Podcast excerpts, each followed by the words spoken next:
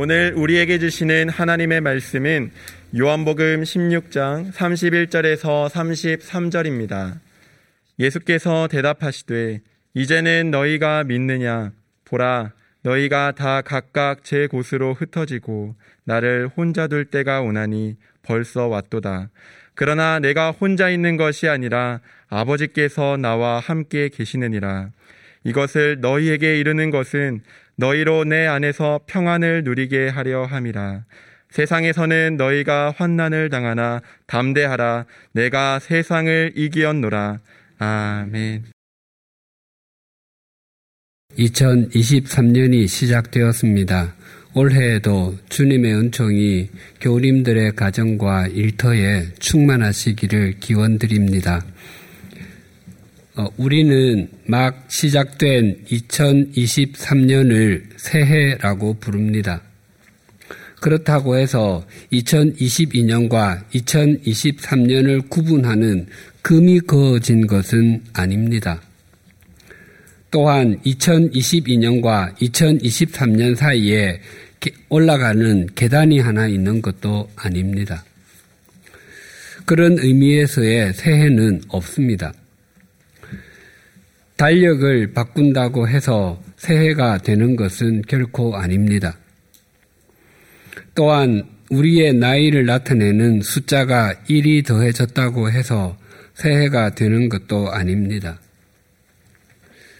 즉, 새해는 단지 시간의 흐름의 결과로 인해 저절로 주어지는 것도 아니고 외부로부터 주어지는 것도 아닙니다. 시편에 보면 새 노래로 여호와께 노래하라라는 말이 반복해서 나옵니다. 또한 요한 계시록에도 동일한 말이 나옵니다. 그렇다면 어떤 노래가 새 노래이겠습니까? 만들어진 지 3년 이내면 되겠습니까? 아니면 2년 또는 1년 이내면 되겠습니까? 가사는 만들어진 지 3개월밖에 되지 않았는데 멜로디가 만약 30년 전의 것이면 어떻게 될까요?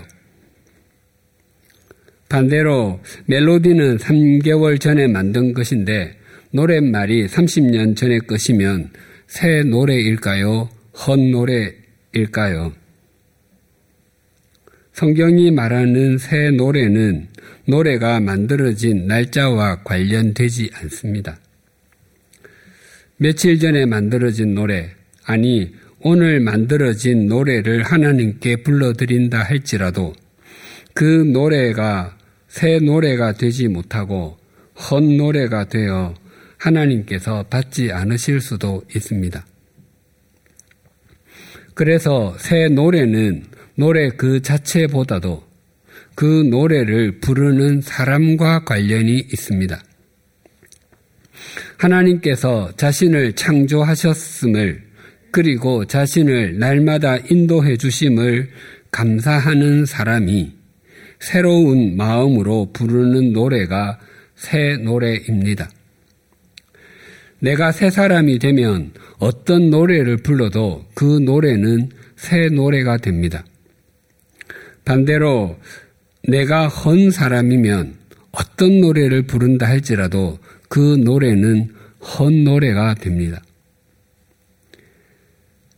새해도 마찬가지입니다. 새해는 매일매일의 삶을 새롭게 사는 사람에게 주어지는 결과이고 열매와 같습니다. 우리의 현재는 지난 삶의 결과이자 열매입니다. 만약 우리의 현재가 의미가 없게 여겨지고 가치 있게 다가오지 않는다면 우리는 우리의 지난 날을 헛날, 헌해로 살았기 때문일 것입니다. 반대로 우리의 현재가 의미 있고 가치 있게 다가오며 하나님의 은총이 깊이 느껴진다면 우리는 지난 날로 나를 새해 새 날로 살았기 때문일 것입니다. 그래서 우리의 미래가 어떤 결과로 나타나며 어떤 열매가 맺히게 될지는 우리가 지금 어떤 삶을 사느냐에 따라 달라지게 됩니다. 그렇다면 달력을 바꾸어 단다고 해서 새해가 아니고 우리가 새 사람의 삶을 살아야 새해가 되는 것이라면 오늘 2023년 1월 1일을 새해라고 부르는 것이 의미가 없는 것인가 하는 생각이 들 수 있습니다. 오늘 아침에 뜬 해가 어제 아침에 뜬 해와 다르지 않아도 우리에게 1월 1일이라는 새해는 두 가지 이유에서 충분히 의미가 있고 중요합니다. 첫째는 새해가 있기에 우리는 다시 새로운 마음으로 시작할 수 있기 때문입니다. 한 해의 마지막 달이 되면 벅찬 감동이나 풍성한 보람보다는 짙은 후회와 아쉬움, 자책 등이 훨씬 더 많이 밀려옵니다. 그런 의미에서 새해라는 매듭은 우리를 성장하게 하고 성숙하게 해주는 하나님의 은총과도 같습니다. 마치 대나무가 25cm에서 40cm 간격으로 마디 마디를 매듭 짓기 때문에 가느다란 굵기에도 불구하고 부러지지 않고 높이 자라는 것과 같은 이유입니다. 또한 새해라는 계기가 없이 인생이 대한민국 기대 수명인 80년 동안 계속된다면 삶이 얼마나 단조롭, 단조롭 고 또 나태해지겠습니까? 그런 의미에서 365일마다 새로 출발할 수 있게 해주는 것은 우리의 삶의 깊이와 넓이를 더하게 해주는 하나님의 역사와도 같습니다. 마치 축구 경기에 전 후반전이 있고 배구와 배드민턴, 테니스와 같은 경기에 세트 제도가 있어서 전반전에 뒤졌고 앞세트에서 졌다 할지라도 후반전과 뒷세트에서 새로운 마음으로 시작하여 역전할 수 있는 것과 같습니다. 둘째는 첫째보다 더 중요한 이유인데 하나님께서는 1월 1일을 진정한 새해의 출발로 만들어 주실 수 있기 때문입니다. 성경은 해 아래에 새 것이 없다고 선언합니다. 전도서 1장 9절과 10절입니다. 이미 있던 것이 후에 다시 있겠고 이미 한 일을 후에 다시 할지라 해 아래에는 새 것이 없나니 무엇을 가리켜 이르기를 보라 이것이 새 것이라 할 것이 있으랴 우리가 있기 오래 전 세대들에게도 이미 있었느니라. 해 아래에 새 것이 없다고 하는 것은 우리를 창조하신 하나님의 선언입니다. 그래서 해 아래에서 새 것을 찾으려고 하는 것은 지혜롭지 못한 일이고 실패할 수밖에 없습니다. 새 것은 오직 해 위에만 있습니다. 그래서 만물을 새롭게 하시는 하나님께서는 묵은 해와 같은 우리의 인생을 완전히 다른 새해로 만들어 주실 수 있는 분이십니다. 예수님의 생애를 기록한 것이 사복음서입니다. 그런데 사복음서가 예수님의 생애를 기록하였다고 하여 예수님의 생애를 각 연대 연령대를 따라서 기록한 것은 결코 아닙니다. 사복음서는 예수님의 탄생과 공생애를 중심으로 기록하고 있습니다. 공생애 중에서는 십자가 지심에 대해서 집중적으로 기록하고 있습니다. 예수님의 십자가 지심이 예수님께서 이 땅에 오신 목적이기도 하고 우리의 구원의 가장 중요한 사건이기 때문입니다. 그래서 요한 계시록에서는 부활하신 예수 그리스도, 하나님이신 그리스도를 강조함에도 예수님을 죽임을 당하신 어린 양이라고 말합니다. 십자가의 예수 그리스도, 그리스, 예수 그리스도의 십자가는 주님께서 다시, 다시 오실 때까지 유효합니다. 28장으로 된 마태복음은 예수님께서 십자가를 지시기 위해서 예루살렘으로 올라오셨을 때를 21장에 기록하고 있습니다. 또 16장으로 구성된 마가복음은 예수님께서 십자가를 지시기 위해서 예루살렘으로 올라오셨을 때를 11장에 기록하고 있고 24장으로 구성된 누가복음 누가복음은 예수님께서 십자가를 지기 위해서 예루살렘으로 올라오셨을 때를 19장에 기록하고 있습니다.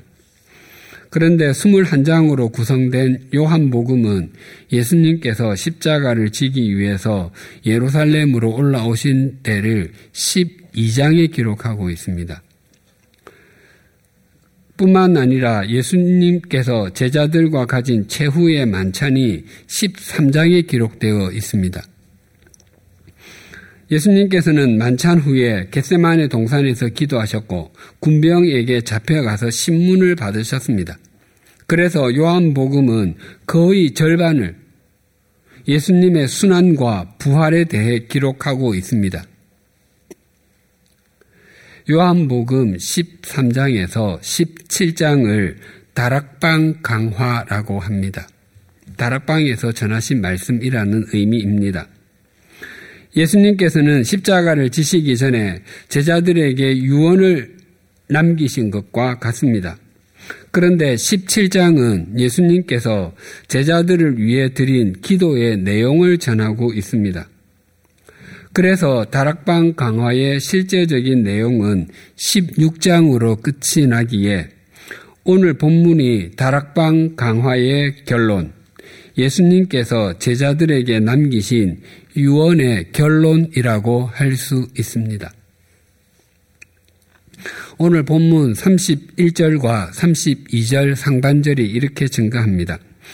예수께서 대답하시되 이제는 너희가 믿느냐 보라 너희가 다 각각 제 곳으로 흩어지고 나를 혼자 둘 때가 오나니 벌써 왔도다. 십자가 지심을 목전에 두신 예수님께서는 제자들과 마지막 저녁 시간을 보내시며 제자들의 발을 일일이 씻겨 주셨습니다. 그리고 함께 음식을 나누셨습니다. 그때 음식 나눔은 단순한 음식 나눔이 아니라 영원한 생명의 빵으로 오신 예수 그리스도 자신을 나누어 주는 것이었습니다. 그때의 만찬은 한 끼의 저녁 식사가 아니라 성찬식이었던 것입니다. 19회 예수님께서는 긴 말씀을 가장 진지하게 마음을 다해서 전하셨습니다. 그런데 그때 제자들은 다른 생각을 하고 있었습니다. 물론 제자들은 주님과 함께 할 것이라고 고백했습니다. 특히 베드로는 주여 내가 주와 함께 오게도 죽는데도 가기를 각오하였습니다라고 자신의 굳은 결심을 고백했습니다. 제자들은 언제나 주님과 함께 할 것이고 어디든 동행할 것이라고 자신있게 그들의 얼굴에 표현하고 있지만 예수님 께서는 그들의 그 표정이 배반의 장미와 같음을 모르지 않으셨습니다. 예수님께서는 3년 동안 제자들과 동고동락하셨고 그들을 사랑하셨습니다. 그럼에도 그들이 모두 떠나버리고 주님께서 홀로 계시게 될 것을 모르지 않으셨습니다. 그렇다면 예수님께서 제자들의 등에서 얼마나 진한 배신감을 느끼셨겠습니까? 결코 주님을 떠나지 않고 죽는 자리까지도 함께 할 것이라고 고백하는 말이 얼마나 가정스럽게 들리고 얼마나 공허하게 들렸겠습니까? 또한 주님께서는 그런 제자들을 보시며 얼마나 진한 고독을 느끼셨겠습니까? 그런데 그런 상황에서 예수님께서 이렇게 말씀하셨습니다. 32절 하반절이 이렇게 증가합니다. 그러나 내가 혼자 있는 것이 아니라 아버지께서 나와 함께 계시느니라. 예수님께서는 제자들이 다 떠나버려 홀로 남게 되실 줄을 아셨습니다. 그럼에도 예수님께서는 외로움이나 처절한 고독이라는 한몰 웅덩이에 빠져서 거기서 자포자기하지 않으셨습니다. 또한 떠나버릴 제자들을 향해 분노의 몸을 떨지도 않으셨습니다. 사실 주님은 전혀 고독해 하지 않으셨습니다. 왜냐하면 제자들이 다 떠나버려 홀로 남게 된다 할지라도 하나님 아버지께서 함께 하실 것을 아셨기 때문입니다. 성경에서 하나님의 사람들은 홀로 있을 때를 하나님을 만나는 최상의 시간으로 여겼습니다. 이사야 51장 2절이 이러합니다. 너희의 조상 아브라함과 너희를 낳은 사라를 생각하여 보라. 아브라함이 혼자 있을 때에 내가 그를 부르고 그에게 복을 주어 창성하게 하였느니라. 하나님께서는 하란에 살던 아브라함을 부르셔서 너는 너의 고향과 친척과 아버지의 집을 떠나 내가 내게 보여줄 땅으로 가라 라고 말씀하셨습니다. 그때 아브라함은 이미 결혼하여 아내가 있었고 형제들의 가족도 있었습니다. 또한 그에게는 상당한 재산도 있었습니다. 그럼에도 하나님께서는 아브라함이 혼자 있을 때에 부르셨다고 말씀하십니다. 아브라함이 여러 사람에게 둘러싸여 있었을지라도 그의 삶에는 사람들과의 관계가 메워줄 수 없는 구멍이 있었던 것입니다. 또한 그에게 많은 재산이 있었다고 할지라도 그의 삶에는 삶에는 그가 가진 소유물이 메워줄 수 없는 구멍도 있었던 것입니다.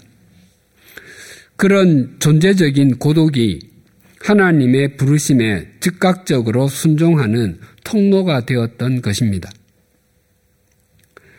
또한 사도 바울이 이렇게 고백했습니다.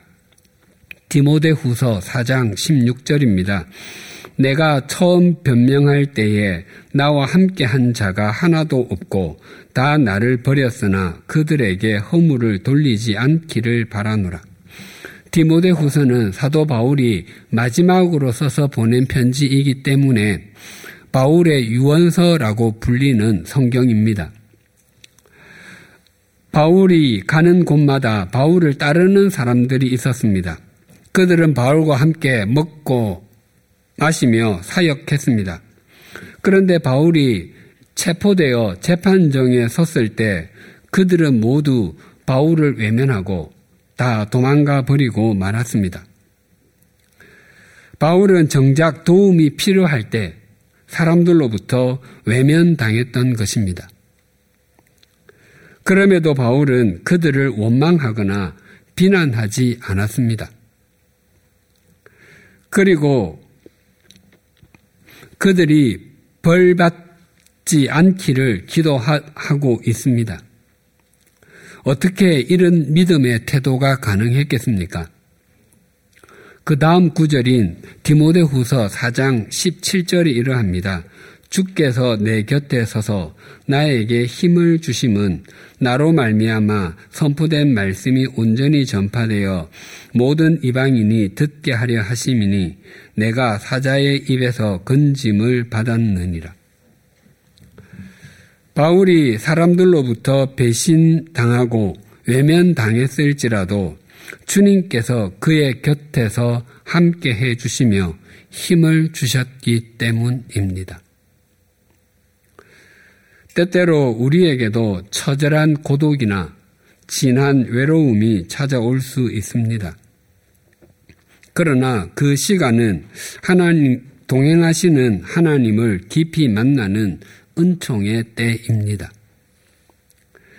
만약 우리가 가진 것이 많고 누리는 것이 많아서 하나님을 만나지 못하고 하나님과 동행하지 못한다면 많이 가지고 많이 누리는 것은 은총이 아니라 형벌과 같습니다.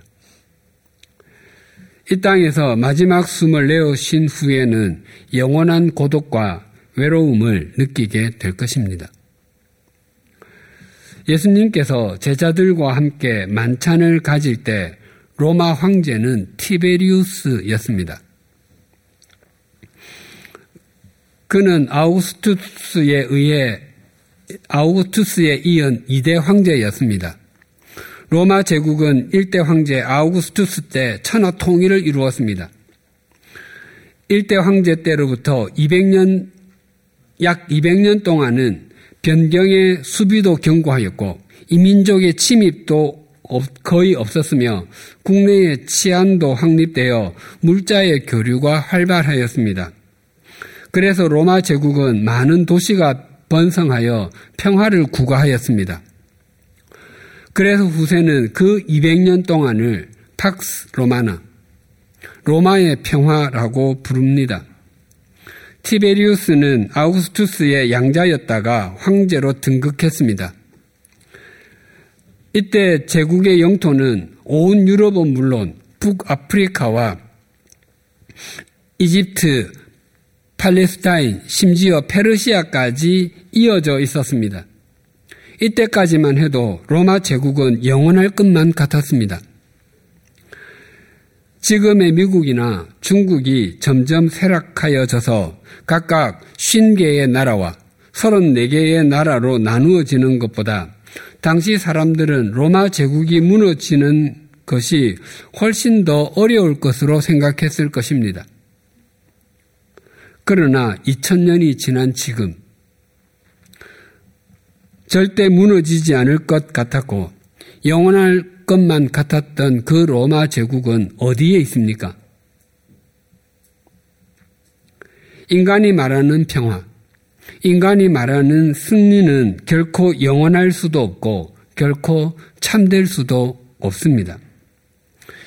유한은 결코 영혼을 약속할 수 없기 때문입니다. 또한 최전성기를 구가한다는 말은 이젠 기울어지고 있다는 말과 동의어이기 때문입니다. 그래서 사람이 어떤 일에 승리하였다고 할지라도 평안을 누리지 못합니다. 그 승리가 크면 클수록 이룰 수 있는 것도 크기에 그것을 지키기 위해서 불안해하는 것이 인간의 본성이기 때문입니다. 그런데 예수님께서는 참된 평안과 영원한 승리에 대해서 이렇게 말씀하십니다. 31절 상반절이 이렇게 증가합니다. 이것을 너희에게 이르는 것은 너희로 내 안에서 평안을 누리게 하려 함이라.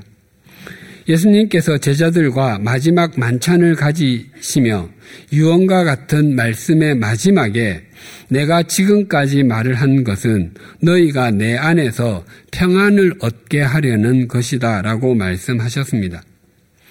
예수님께서는 제자들에게 더 부자가 되는 법이나 더 건강해지는 법에 대해서 말씀하지 않으셨습니다. 주님 안에서 평안을 얻게 해 주신다고 약속하셨습니다. 왜냐하면 우리는 본능적으로 두려워하고 불안해하는 존재이기 때문입니다. 또한 세상에서는 우리가 환난을 당하기 때문입니다. 이 33절의 말씀을 헬라어 성경으로 가만히 들여다보면 무엇 무엇 아내를 뜻하는 전치사 n이 강조되어 있습니다. 나, 나, 네, 주님 안에는 평안이 있고 세상 안에는 환난이 있다는 것입니다. 우리가 하나님의 자녀이고 주님을 따르는 그리스도인이라고 해서 환난이 우리를 피해가는 것은 결코 아닙니다.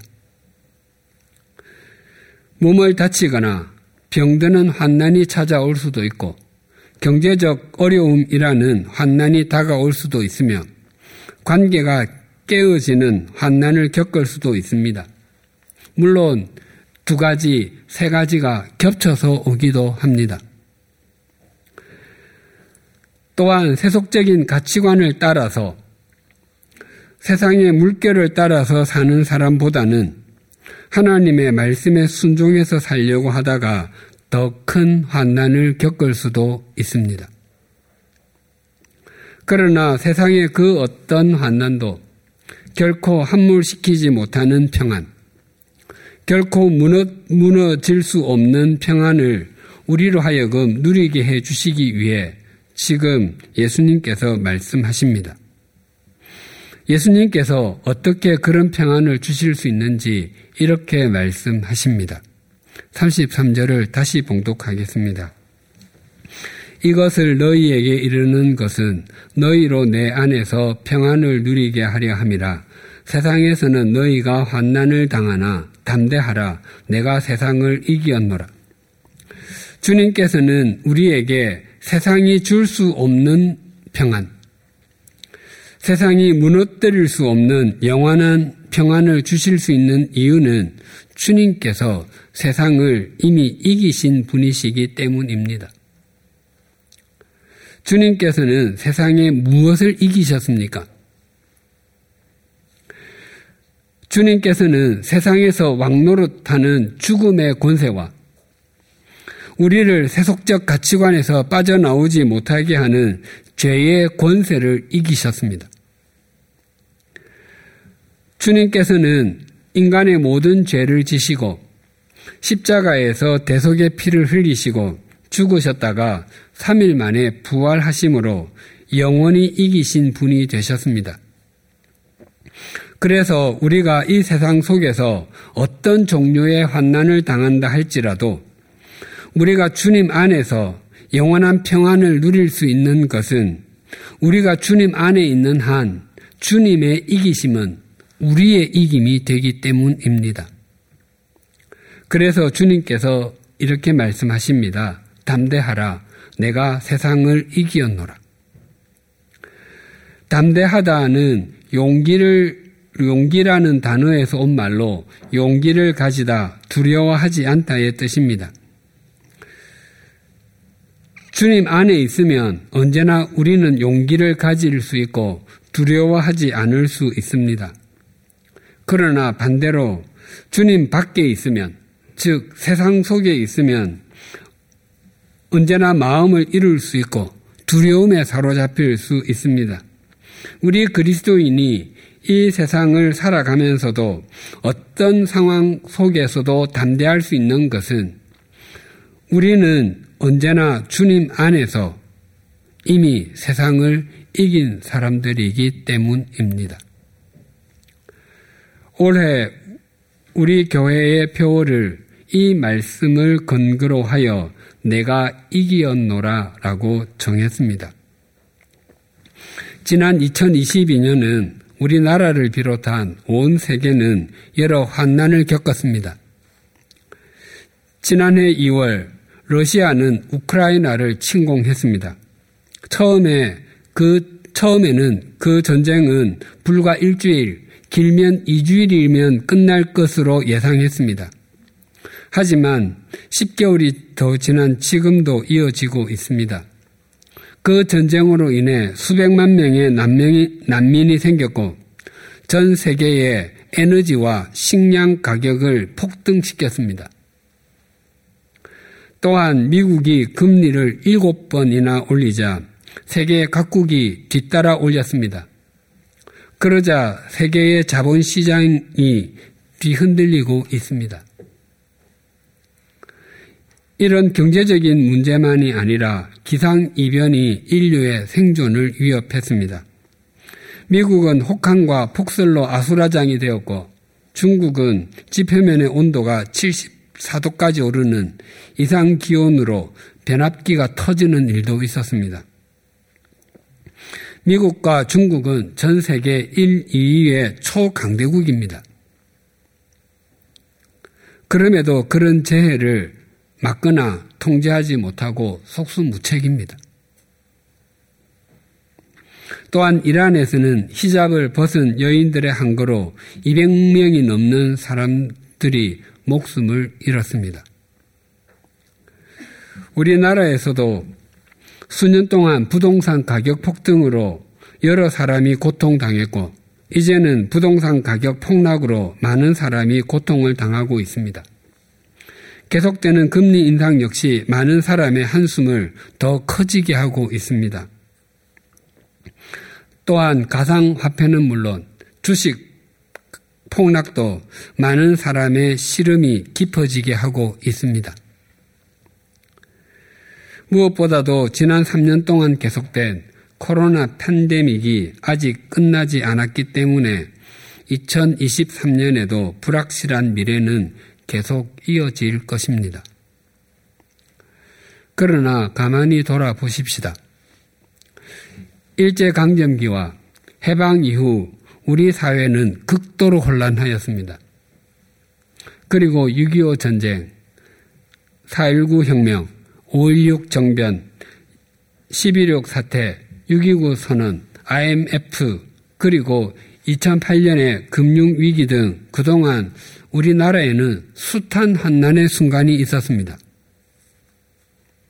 그러나 그런 과정을 거쳐오면서 하나님께서는 우리나라를 원조를 받는 나라에서 원조를 주는 전 세계에서 거의 유일한 나라로 만들어 주시지 않으셨습니까? 또한 신앙적으로, 문화적으로 우리나라를 전 세계 속에 우뚝 서게 해 주시지 않으셨습니까?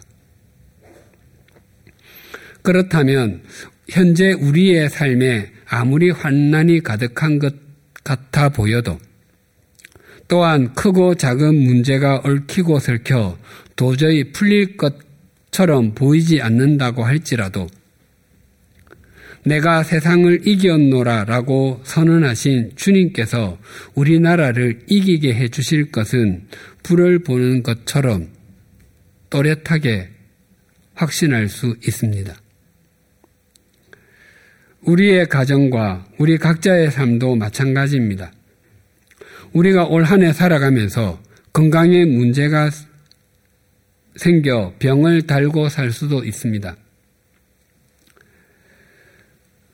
또한 실직으로 인해 경제적으로 더 어려워질 수도 있습니다. 뿐만 아니라 원했던 입사 시험이나 입학 시험을 통과하지 못하거나 어떤 일을 목표한 만큼 이루지 못할 수도 있습니다. 그러나 우리의 지난 삶을 정직하게 돌아보십시다. 과거에 우리의 건강에 문제가 생겨 우리가 다니고 싶은 곳을 다 다니지 못했기 때문에 오히려 주님을 더욱 또렷하게 바라보게 되지 않았습니까? 또한 경제적인 어려움을 겪고 실패의 잔을 마셨기 때문에 무엇이 더 중요한지, 무엇이 더 영원한지를 바르게 분별할 수 있는 눈을 갖게 되지 않았습니까? 그래서 지난날의 환난과 쉽지 않았던 삶 때문에 합력해서 선을 이루시는 하나님을 분명하게 만날 수 있었고 주님의 신비한 섭리의 손길을 또렷하게 느낄 수 있게 되지 않았습니까? 그렇다면 올해 우리 앞에 어떤 삶이 펼쳐져 있을지라도 또한 우리 앞에 나타난 환난의 모습이 어떠할지 알 수 없어도 우리는 담대할 수 있고 이미 내가 이겼노라라고 선언하신 주님 안에서 우리도 이기고 은혜를 누리게 될 것은 분명한 일입니다. 그래서 2023년 첫날, 첫 주일을 맞은 이 시간에 주님께서 우리 각자에게 말씀하십니다. 세상에서는 너희가 환난을 당하나 담대하라. 내가 세상을 이기었노라. 기도하시겠습니다. 하나님 아버지, 우리에게 또 한 해를 그리고 하나님과 더불어 시작하는 첫 주일을 맞게 해 주셔서 감사합니다. 새해는 달력을 바꾸어 달거나 1월 1일을 맞이했다고 오는 것이 아님을 잊지 않게 하여 주시옵소서. 우리의 삶이 늘 주님의 은총 속에 머물므로 새로운 삶을 살아 우리의 삶을 새해로 가꾸어 가게 하여 주시옵소서. 올해 2023년에 우리 교회에 내가 이겼노라 라는 표어를 주셔서 감사합니다. 이 세상에는 언제나 환난이 있습니다. 온 세상에 3년이 넘도록 계속된 코로나 팬데믹은 끝나지 않고 변이 바이러스가 계속 나오고 있습니다. 러시아의 우크라이나 침공으로 발발된 전쟁도 계속되고 있고 천재지변도 곳곳에서 발생하고 있습니다. 금리 인상, 부동산 가격 붕괴, 가상화폐와 주가 폭락, 경기 침체, 물가 상승 등 온갖 문제가 꼬리에 꼬리를 물고 있습니다. 그 한가운데 대한민국도 있습니다. 그래서 사방을 둘러보면 모든 것이 암울하게만 보입니다. 그럼에도 우리가 소망 가운데 2023년을 맞을, 맞을 수 있는 것은 우리는 내가 이겼노라 라고 선언하시는 주님을 믿고 따르는 그리스도인들이기 때문입니다. 새해를 시작하며 하나님께서 허락하신 삶의 자리에서 이미 이기신 주님과 동행할 것을 결단합니다. 비록 우리의 삶이 쉽지 않더라도 하나님의 말씀을 쫓아가고 주님 안에서 주님과 동행하게 하여 주시옵소서. 그런 우리를 통로 삼아 우리의 가정과 일터, 우리 사회를 세워 주시옵소서. 그리하여 올해가 우리 모두에게 진정한 새해로 경작되게 하여 주시옵소서. 예수님의 이름으로 기도드립니다. 아멘.